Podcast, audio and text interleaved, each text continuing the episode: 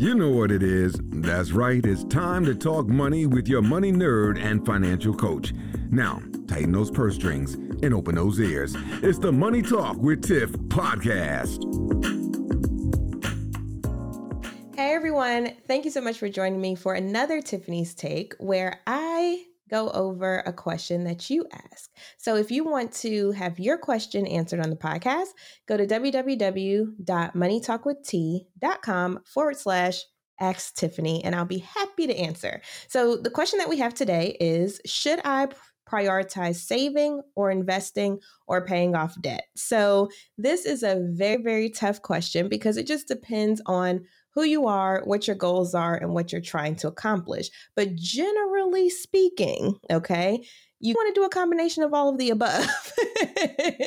all right. So let's just look at saving, for instance. Okay. So you should prioritize saving if you have nothing. Okay. So if you are the type of person where you have not saved yet, you're starting at zero, or, you know, you don't have quite enough, then make sure that you are prioritizing that saving because what you will notice and what we're seeing now is that inflation's going up, people are losing jobs, and things like that are happening. So you want to make sure that you're prepared for those situations. And the only way you can prepare for those situations is by saving money. It's not investing or anything like that, is actually having something to fall back on that you can have access to immediately. And so I would suggest if you have nothing, then make sure saving is pretty high up on your priority list. And you can do little goals, small goals at first. So maybe you're starting at zero. Maybe your first goal is $500, or maybe you're at $500. Your next goal is $1,000.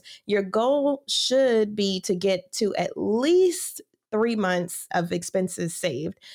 And like I said, that depends on the person, depends on the job and all that stuff. But that is a good rule of thumb. And if you aren't there yet, at least get up to a thousand is my suggestion. Now let's look at investing, right?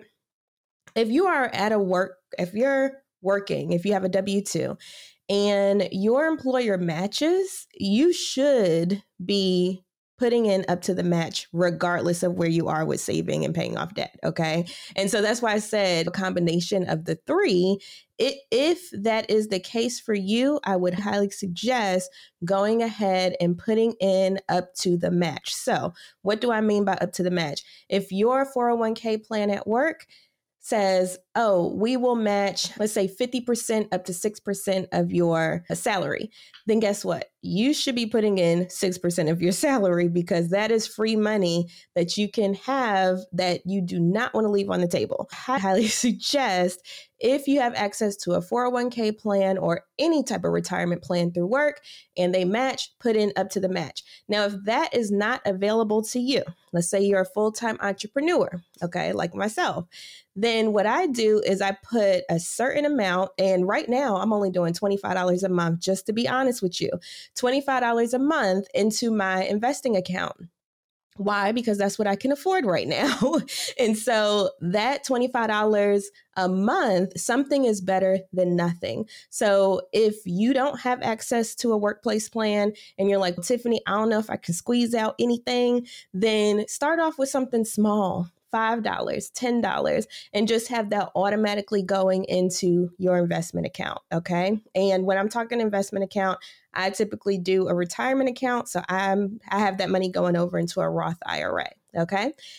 All right. And then let's look at paying off debt. Now, this has become super important recently, especially in the high interest rate environment that we're in. And so, if you think about it, debt is becoming more and more expensive, even as we speak. so, it's very important that you pay off especially high interest credit cards. So, if you have high interest credit card debt sitting out there, go ahead and prioritize that. Okay. And I say that because if you think about it, for instance, if your interest rate is 27%, that's $27 of every $100 that you have sitting on that card that's going to the company and it's pretty much lost money for you.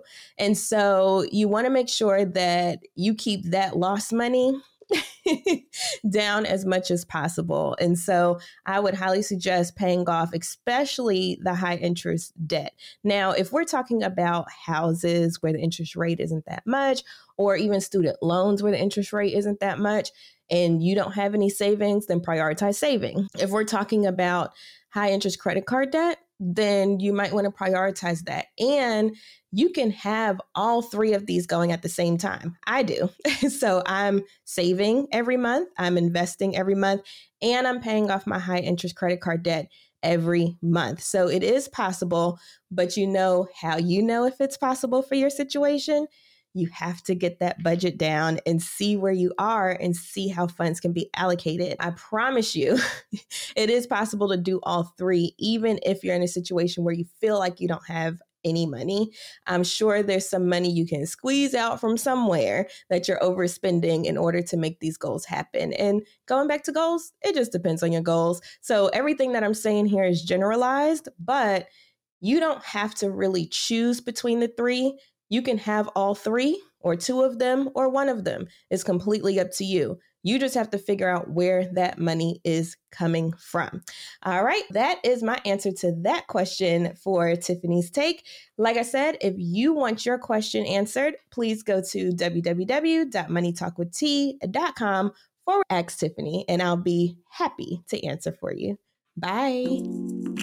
Thank you for listening, joining, and being a part of the Money Talk with Tiff podcast this week. You can check Tiff out every Thursday for a new Money Talk podcast. But if you just can't wait until next week, you can listen to previous podcast episodes at moneytalkwitht.com or follow Tiff on all social media platforms at Money Talk with T. Until next time, spend wise by spending less than you make. A word to the money wise is always sufficient.